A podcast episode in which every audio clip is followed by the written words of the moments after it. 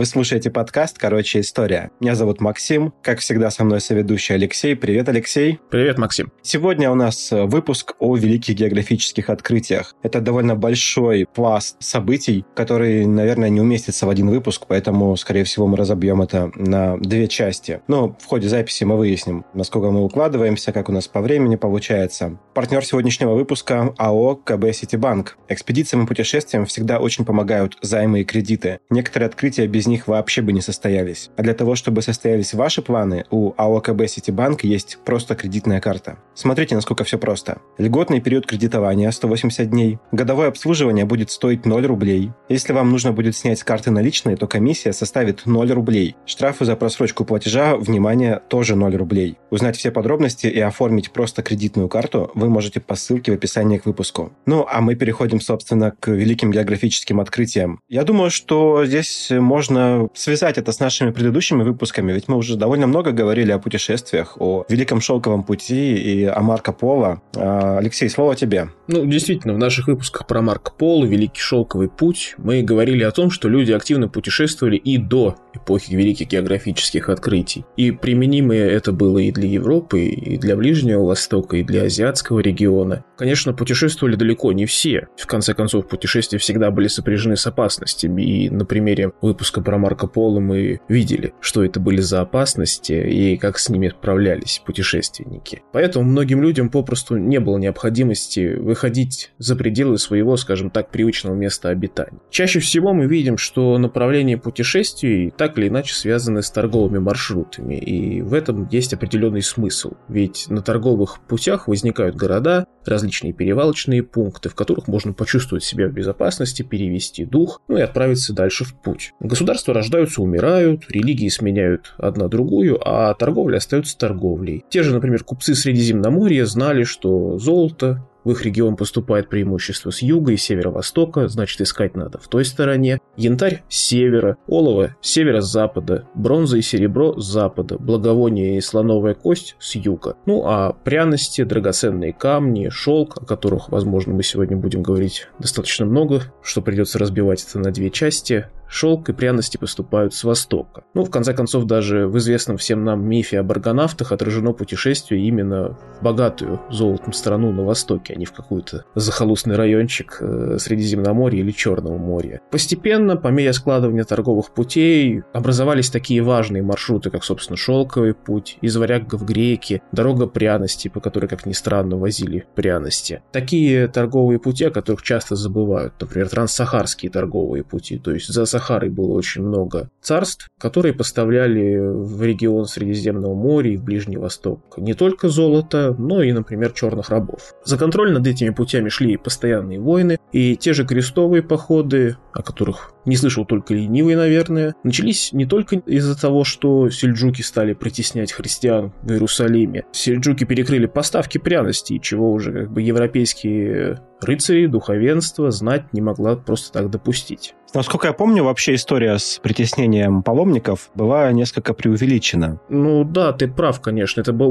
больше идеологический момент, но тем не менее важный для того, чтобы объяснить европейцам, кого надо ненавидеть и куда надо идти, чтобы восстанавливать справедливость. Так или иначе, на торговых путях, если мы рассматриваем их с точки зрения, скажем так, стандартного европейца, всегда возникали государства и нации-посредники. Ну вот, например, арабские государства Пиренейского полуострова, Северной Африки, Ближнего Востока богатели всегда от этой посреднической торговли. Потом к арабам добавились монголы, правда, не на долгое время. Европейцы всегда, в принципе, старались находить обходные пути для того, чтобы миновать этих посредников, которые периодически заламывали цену ну, в три дорога. Таким образом, например, Генуя, Венеция развивают свои колонии в Причерноморье, потому что именно в Причерноморье, в Крым, в этот район Тамани идет одно из ответвлений Великого Шелкового пути, и там как бы можно проще и без посредников работать с солидными людьми. Эпидемия чумы надолго сократила контакты между Европой и остальным миром. Но и это по-настоящему сложное время прошло, и вот когда все вроде бы начало возвращаться в нормальное русло, на шелковом пути появляются потомки Тамерлана, османы, которые отчаянно режут друг друга. Впоследствии турки захватывают Малую Азию, Балканы и, собственно, сам Константинополь, перекрывая фактически всю торговлю и все связи с Востоком. Обычно именно этот момент указывают ну, такой поворотной точкой, после которой Европа начала активно искать пути в Индию, откуда, собственно, шли многие ценные товары. Ну, на самом же деле, как я уже говорил, обходные торговые пути искали многим раньше. И пионерами здесь были Португалия и Генуя, которые после серии военных конфликтов закрепил за собой Западное Средиземноморье. Ну, так вот сошлось, что их интересы, интересы двух этих государств сошлись на почве поиска пути в так называемой Индии. Не только субконтинент континент Индия, но и, например, в тот регион, который сейчас занимает Малайзия, Индонезия, ну, вот эти вот государства. И здесь, наверное, мы сделаем такой вот небольшой кувырок, как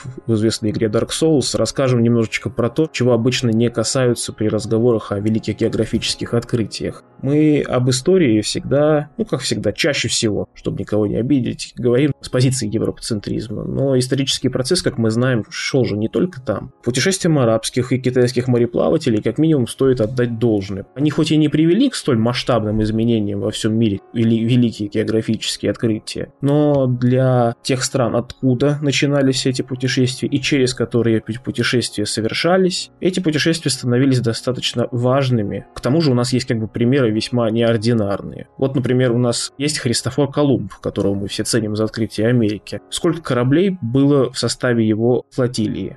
Во время его первого путешествия, собственно, когда вот он открыл берега Испаньолы. Ну, три корабля. А у китайского евнуха Дженхэ, который совершил семь путешествий в Индийский океан, было от 200 до 250 кораблей с численным составом от 20 до 27 тысяч человек. Причем крупнейшие из этих кораблей, которые называются джонки, ну, за 100 метров заходила их длина, от носа до кормы. Экипаж состоял из тысячи моряков. Корабли эти, собственно, назывались корабли сокровищ. То есть ты понимаешь разницу, да, в организации цивилизации между первой экспедицией Колумба, где три корабля, и тут. А в чем дело? В том, что в Китае всегда было больше людей? Там и больше численности, более богатая в определенной степени страна, и более отлаженно работает государственная машина. Мы же все понимаем, что для масштабного путешествия такого нужны солидные ресурсы задействовать, а бюрократия в Китае всегда была развитой. В плане организации, как мне кажется, наверное, может быть, я предвзято отношусь, но Китай выигрывал в то время, например, у европейских государств в плане именно организации вот такого. Плюс, если, например, путешествие Колумба преследовало, ну, скажем так, ну, неопределенную цель, потому что, как бы, ну, не знали люди, сможет ли он добраться до Индии, есть ли тот маршрут, по которому он хотел поплыть, то у китайцев в то время была совершенно другая задача. Во-первых, они знали тот регион, в который они плавают, предполагали, по крайней мере, что он не располагается за 3-9 земель от Поднебесной. Там есть люди, и, соответственно, с этими людьми надо устанавливать дипломатические отношения. А так получилось, что тут в Китае в очередной раз произошла смена династии, монгольскую династию Юань свергла династия Мин, и династии Мин надо устанавливать было дипломатические отношения, повышать престиж своего государства, и то, что во все времена любили делать китайские правители, получать формальное заверение от других правителей в вассалитете, ну, то бишь от какого-нибудь правителя Вьетнама, например, получить формальный словесный реверанс по поводу того, что вот, да, я себя признаю вассалом императора Китая, и, соответственно, после этого можно будет с этим народом нормально торговать. Несмотря на такой перевес э, в ресурсах, в организации, китайский флот с таким количеством человек и с такими крупными кораблями вряд ли поплыл бы открывать Америку с другой стороны, и вряд ли бы они высадились где-нибудь в Калифорнии, например, потому что им просто это было не нужно. Скорее всего, да, ты прав. По факту, да, им это было не нужно. Но, конечно, существует легенда, что китайский флот доплывал аж до Южной Америки, высаживался чуть ли не там в Перу,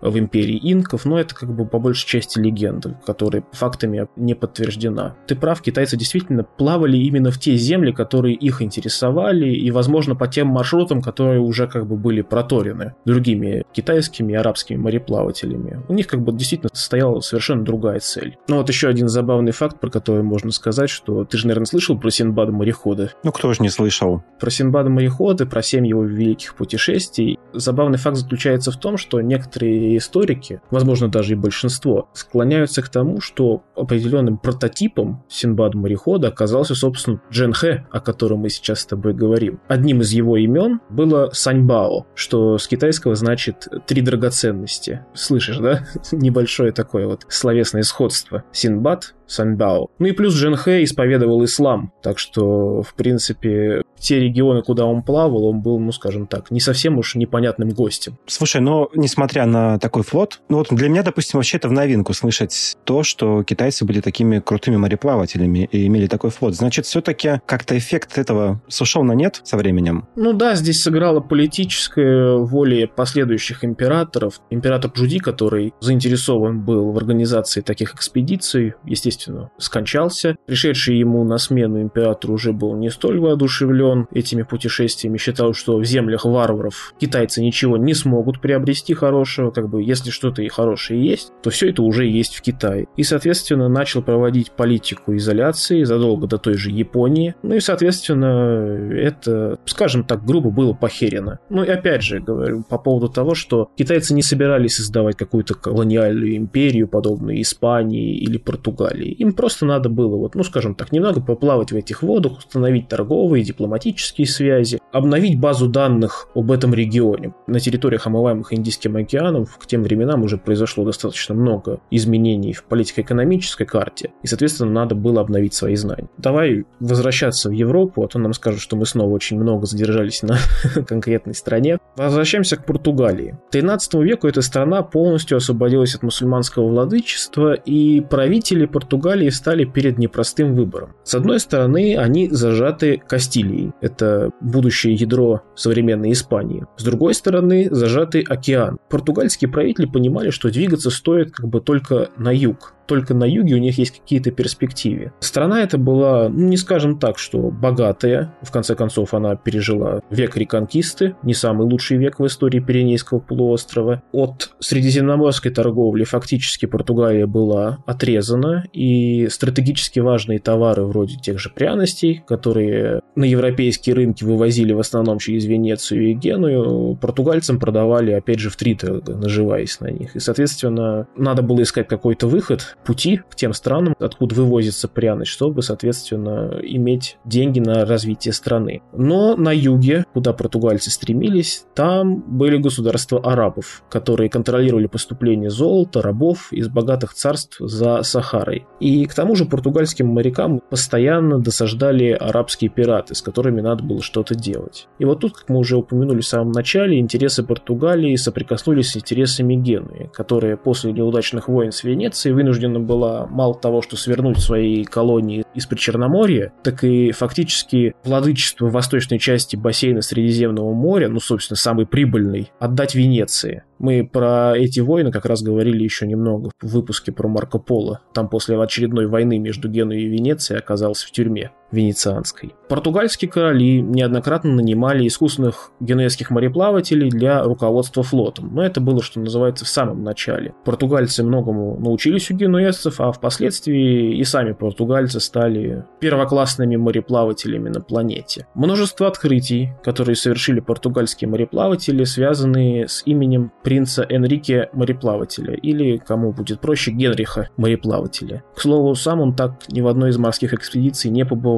но активно участвовал в их организации и даже в конструкции кораблей. Он их организовал настолько много, что, собственно, мы понимаем, что вот это вот прозвание мореплаватель ему дали неспроста. Во время жизни Энрике мореплавателя, португальцы открыли множество островов в Атлантическом океане, добрались до побережья Гвинеи и Ганы, это западное побережье Африки, сразу после Сахары. В этих местах они нашли залежи золота, установили первую итерацию дипломатических отношений с царствами, которые располагались на этих землях. И в итоге наступает 1486 год, когда португальский мореплаватель Бартоломео Диош открывает мыс Доброй Надежды на южной оконечности Африки. Именно это это открытие создает реальную возможность для подготовки уже прям полноценной экспедиции в Индию. Давай остановимся, наверное, на том, почему португальцам сопутствовала удача. Во-первых, это технический прогресс. Совершенствовались навигационные приборы, и, конечно же, появился новый тип судов, так называемая каравелла, о которой, опять же, скорее всего, большинство кто нас будет слушать, они знают о каравелле. Благодаря системе парусов судно могло идти как по ветру, так и против ветра, достигая по разным оценкам скорости от 20 до 25 км в час. При том, что корабль этот имел небольшой экипаж, он мог взять на борт достаточно большое количество продовольствия и пресной воды для дальних плаваний. В будущем, конечно, каравеллу потеснит другой тип корабля – каракка, но именно каравеллы стали предвестниками будущей великой эпохи. Васко да Гама плавал в Индию по большей части на каракках, или то, что португальцы сами называли такой тип судов – нау. Чем карака принципиально отличается от каравеллы? Ну, каравелла, скажем так, имеет, во-первых, косые паруса, у караки это прямые паруса. Карака более грузная, то бишь это прям такой корабль, который заточен на супердальние плавания с возможностью того, что на этот корабль будут нападать. То бишь там уже подготовлено все к абордажу, к морскому бою. Каравелла все-таки более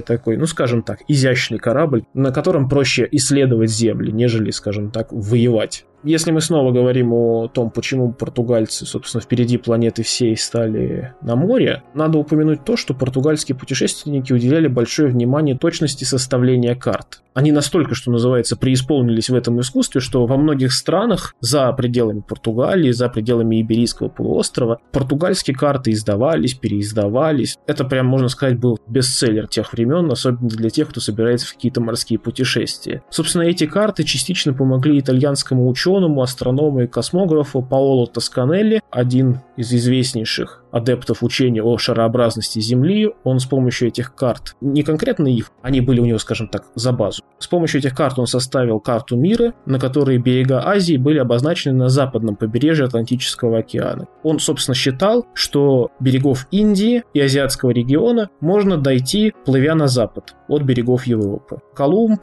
руководствуясь учениями Тосканелли, он даже вроде как переписывался с ним, однако это опять же не подтверждено. Колумб он и предполагал поплыть таким путем, и, собственно, это сделал, потом поплыл на запад и не доплыл, как мы знаем. Удивительно, наверное, еще со школы нам кажется, что Колумб сразу пришел к испанским королям, Изабелле и Фердинанду, и предложил свои услуги. На самом деле это было не так. Испанские правители были далеко не первыми, кому обращался Колумб, чтобы они профинансировали его путешествие. Он пытался пойти на службу королю Португалии, как бы это ни было удивительно. Тот отверг предложение Колумба. Зачем нужно плыть на запад в какие-то непонятные дали, когда уже вот-вот, вот фактически открыт морской путь в Индию, и надо прикладывать все усилия для того, чтобы достичь Индии через мыс Доброй Надежды, обогнув Африку. Английские и французские короли тоже отвергали Колумба, и как бы ничего ему не оставалось, кроме как предложить свои услуги Испании. В Испании же обстановка благоприятствовала Колумб. У них только-только завершилась реконкиста, опустела в очередной раз казна, много дворян, буквально живших войной, оказались без средств к существованию. Короче, у Испании в очередной раз не оказалось денег. Ни на что практически. На восток особо не сунешься, там агонизирует Венеция, которая что-то пытается противопоставить турецкой экспансии. На юг, в Африку и за пределы Африки тоже не сунешься, там Португалия. Если ты туда поплывешь, с Португалией непременно придется воевать. Прям совсем уж такой близкий сосед. Мало того, что сосед, так еще и союзник по реконкисте. Да, периодически Испания, конечно, ссорилась с Португалией во время отвоевания полуострова от мусульман, но тем не менее все равно это сосед. И как бы остается искать источники обогащения только на Западе. Все эти обстоятельства оказались решающими для принятия двором проект Колумба. Проект Колумба не просто так с бухты-барахты принял приняли испанские короли, они посоветовались и с учеными, в том числе и учеными Соломанского университета, одного из более известных и авторитетных в Европе. И эти ученые сказали, что действительно может быть так, что действительно можно через Запад достичь Азии. Ну и, соответственно, 3 августа 1492 года из гавани Палои, недалеко от Севильи, отплывает флотилия из трех судов. Ну, дальнейшие путешествия мы, собственно, не будем, наверное, сильно описывать. Колумб 12 октября 1492 года видит один из островов Багамской гряды. В дальнейшем Колумб открывает Кубу, Гаити, основывает, собственно, первый форт. Но удивительно то, что открытые земли не очень походили на, собственно, Индию.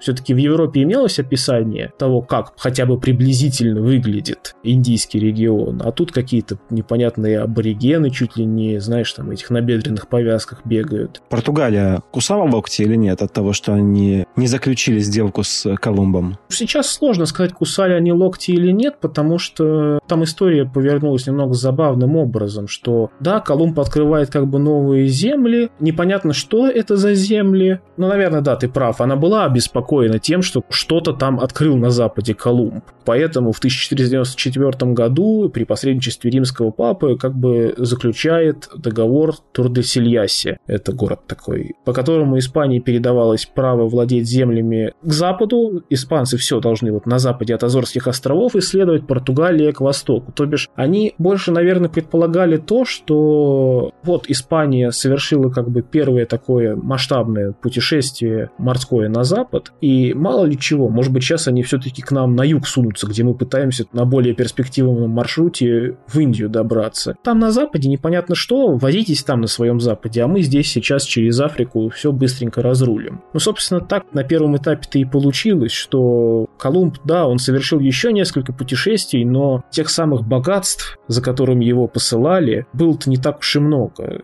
И люди-то в конце концов стали поговаривать, что Колумб открыл-то вовсе не Индию, а вообще непонятно какую землю. Да и после первых путешествий масштабных Колумб сам понял, что действительно он открыл, во-первых, не материк какой-то, а острова. И потом уже начал продвигаться дальше, добираясь до побережья Центральной Америки. Но опять это была не та земля, не те Индии, в которые он хотел. И в итоге мореплаватель в 1506 году умирает, всеми забытый, без средств к существованию. Его чуть ли там не проклинают за то, что он, простите, какую какую-то дичь устроил непонятную. Только потом флорентийский мореплаватель Америго Веспуччи, как мы знаем, в результате своих путешествий, которых, возможно, конечно, не было, он описывает, что он куда-то там путешествовал, но опять это не подтверждено документально основательно. И Америго Веспуччи приходит к выводу, что действительно Колумб открыл новый материк. И спустя всего лишь несколько лет, наверное, после смерти Колумба, испанские конкистадоры начинают продвигаться вглубь Центральной Америки и действительно обнаруживают те самые богатства, за которыми, собственно, испанские короли посылали Колумбу. Ну а там мы знаем эту историю с э, Эрнаном Кортесом, Писаро, великие империи ацтеков и инков обнулили. Слушай, Америка, она же в честь Америго Веспуччи названа. Просто я слышал много разных вопросов. Давай, знаешь, решим этот вопрос, наверное, в нашем чатике для патронов. Что-нибудь по этому поводу напишем отдельно. Отношение к Колумбу еще испортилось за счет того, что в 1497-1499 годах совершилась удачная экспедиция Васко де Гамы. Причем, когда говорят об экспедиции Васко де Гамы, обычно забывают, какую роль в ней сыграл уже упомянутый упомянутый нами мореплаватель португальский Бартоломео Диош. Под руководством Диоша строились корабли специально для вод Южной Африки. Он же консультировал Васко де Гаму на тему того, каким маршрутом лучше идти к мысу Доброй Надежды, где надо поближе к берегу, где надо наоборот удалиться от берега, чтобы не напороться на сильные противостоящие ветра. И пишут, что он, Бартоломео Диош, вообще сопровождал Дегаму на маршруте экспедиции до Гвинеи, а впоследствии высадился на материке и стал комендантом странствовать в одну из крепостей португальцев. Забывают еще про одного человека тоже важного, штурмана Перуд Аленкера. Он ранее плавал к мысу Доброй Надежды с Диошем. Собственно, он тоже был не с бухты-барахты в экспедиции Васко де Гама. Он знал, каким маршрутом плыть до южной оконечности Африки. Мы не умаляем заслуг самого Васко де Гамы, но надо все-таки сказать еще о том, что благодаря именно этим людям, скорее всего, экспедиция Васко де Гамы имела успех. Есть еще один человек, как ни странно, который помог Васко де Гама добраться благополучно до Индии личность его ну, остается, скажем так, довольно противоречивой. Не знают, кто это был. Но на восточном побережье Африки, когда уже экспедиция Васко де Гамы обогнула э, африканский континент, они нанимают или берут в плен, тоже неизвестно до сих пор, некого арабского лоцмана, который в этих водах уже был таким человеком достаточно сведущим. И, собственно, благодаря арабскому этому лоцману эскадра португальских кораблей добирается до индийского порта Каликут. Закупив там большой груз пряностей для продажи в Европе, экспедиция отправляется в обратный путь. И этот путь занял целый год, получается. Причем за время всего путешествия две трети экипажа благополучно ушли в мир иной. Не надо думать, что как бы они умирали из исключительно от тяжелого плавания на экспедицию на эскадру Васко де Гамы в Индийском океане постоянно нападали арабские пираты, которые, собственно, хотели пограбить судно португальские, тем более какие-то непонятные, неизвестные, но регулярно получали на орехи от этих португальцев, потому что, собственно, экспедиция Васко да Гама уже была заточена, корабли экспедиции Васки да Гама было заточено на то, что как бы в этих водах их, возможно, попытаются кто-то пограбить. Собственно, и была она в основном на тех самых караках, о которых мы говорили чуть выше. Несмотря на гибель экипажа, успех экспедиции Васко да Гамы произвел ну, просто колоссальное впечатление в Европе. Португальские мореплаватели снова, можно так сказать, оказались на коне. Васко да Гама позже сам пару раз плавал в Индию, помогал в организации других экспедиций. По совету мореплавателей учредили вообще должность вице-короля португальской Индии, который занимался исключительно вопросами, ну скажем так, развития и захвата колоний португальцы, когда они оказались в Индийском океане, они, ну, откровенно показали, как умеют жестить европейцы. Они нападали на арабские суда, часто истребляли экипажи этих судов, ну просто подчистую. Мусульмане не были готовы к тому, что вот сейчас в Индийском океане, в достаточно спокойном, где особо никаких морских сражений никогда особо-то не проводилось, приплыли какие-то непонятные европейцы, и тут всем э, раздают люлей. До такой степени, что прям уже фактически завоевание конкретных мусульманских земель происходит. Ну, то бишь тот же Гоа стал цитаделью, можно так сказать, сказать, форпостом португальцев в завоевании Индии, островов акватории Индийского океана. Чего ж греха таить, многие португальцы воспринимали свои действия против мусульман в Индийском океане, ну не иначе как крестовым походом. Особо, наверное, отметился здесь персонаж как Афонсу Дель Букерке. Он был адмиралом. Все действия португальского флота в Индийском океане он координировал. Ну, фактически он был вице-королем португальской Индии, хотя титул вице-короля не носил. Но как бы благодаря его военным военным, дипломатическим в какой-то степени заслугам. Все прислушались. И вот о нем начали даже арабы распространять слухи, что сейчас Дельбукерке высадится в Египет, запрудит Нил, что приведет к голоду в Египте. Или что вообще сейчас Альбукерке высадится в Мекке, похитит оттуда Каабу и в обмен на Каабу потребует у мусульман уйти из Святой Земли. Понятное дело, что слухи слухами, но дерзости португальцам действительно было не занимать. По мере своего укрепления в Индийском океане они стали наезжать наезжать и на немусульманское население той же Индии. От местных князей, в то времена Индия была достаточно раздробленным государством, феодально раздробленным, от местных князей португальцы требовали прекращения вообще всяких торговых отношений с арабами и изгнания арабского населения с территории страны, своих княжеств. Только с португальцами можно было торговать. Конечно, потом с расширением империи великих монголов пришлось несколько свой пыл умерить, но в самом начале, когда индийские князья особо ничего не могли могли противопоставить португальцам, те откровенно пользовались своим высшим положением. Ну и, наверное, можно сказать, что португальцы имели успех всегда в тех странах, где наблюдалась, собственно, та самая вот раздробленность. С мощными империями Португалия всегда предпочитала не ссориться, а торговать. Например, с тем же Китаем Португалия вела более деликатную и в какой-то степени даже осторожную торговлю через Макао, известный тоже порт. Получается, в 1511 году португальцы захватывают Малакку, это современная Малайзия. В 1521 году фактории возникают на Малукских островах. Это те самые острова пряностей, к которым все стремились. И после завоеваний таких, можно сказать, дембельских аккордов, торговля с Индией объявляется монополией португальского короля, то бишь только король может заниматься этой торговлей, никакие частные предприятия. Купцы служат только королю, и они, купцы, привозившие пряности в Лиссабон, обычно получали ну, просто баснословную прибыль, которая там измерялась, ну там даже не в 200, а порой в 800, в 1000 процентов то бишь плавание их окупались с лихвой. Причем правительство Португалии зачастую искусственно поддерживало высокие цены на пряности, вывозило из региона, где, собственно, эти пряности производились, всего лишь 5-6 кораблей, чтобы не слишком жирели. То же самое, что, возможно, делала Венеция в свое время. Тоже немного пряностей и продавать их по очень-очень-очень высоким ценам. И в итоге после таких вот манипуляций Лиссабон, столица Португалии, на долгие десятилетия становится важным центром торговли в Европе Европе. Ну что, я думаю, что на этом можно и остановиться. Алексей рассказал о том, в каких направлениях шла экспансия Португалии, Испании. Конечно, их интересы не могли не столкнуться, потому что, как известно, Земля круглая. Дальше больше. Во второй части выпуска про открытие мы поговорим о кругосветных путешествиях и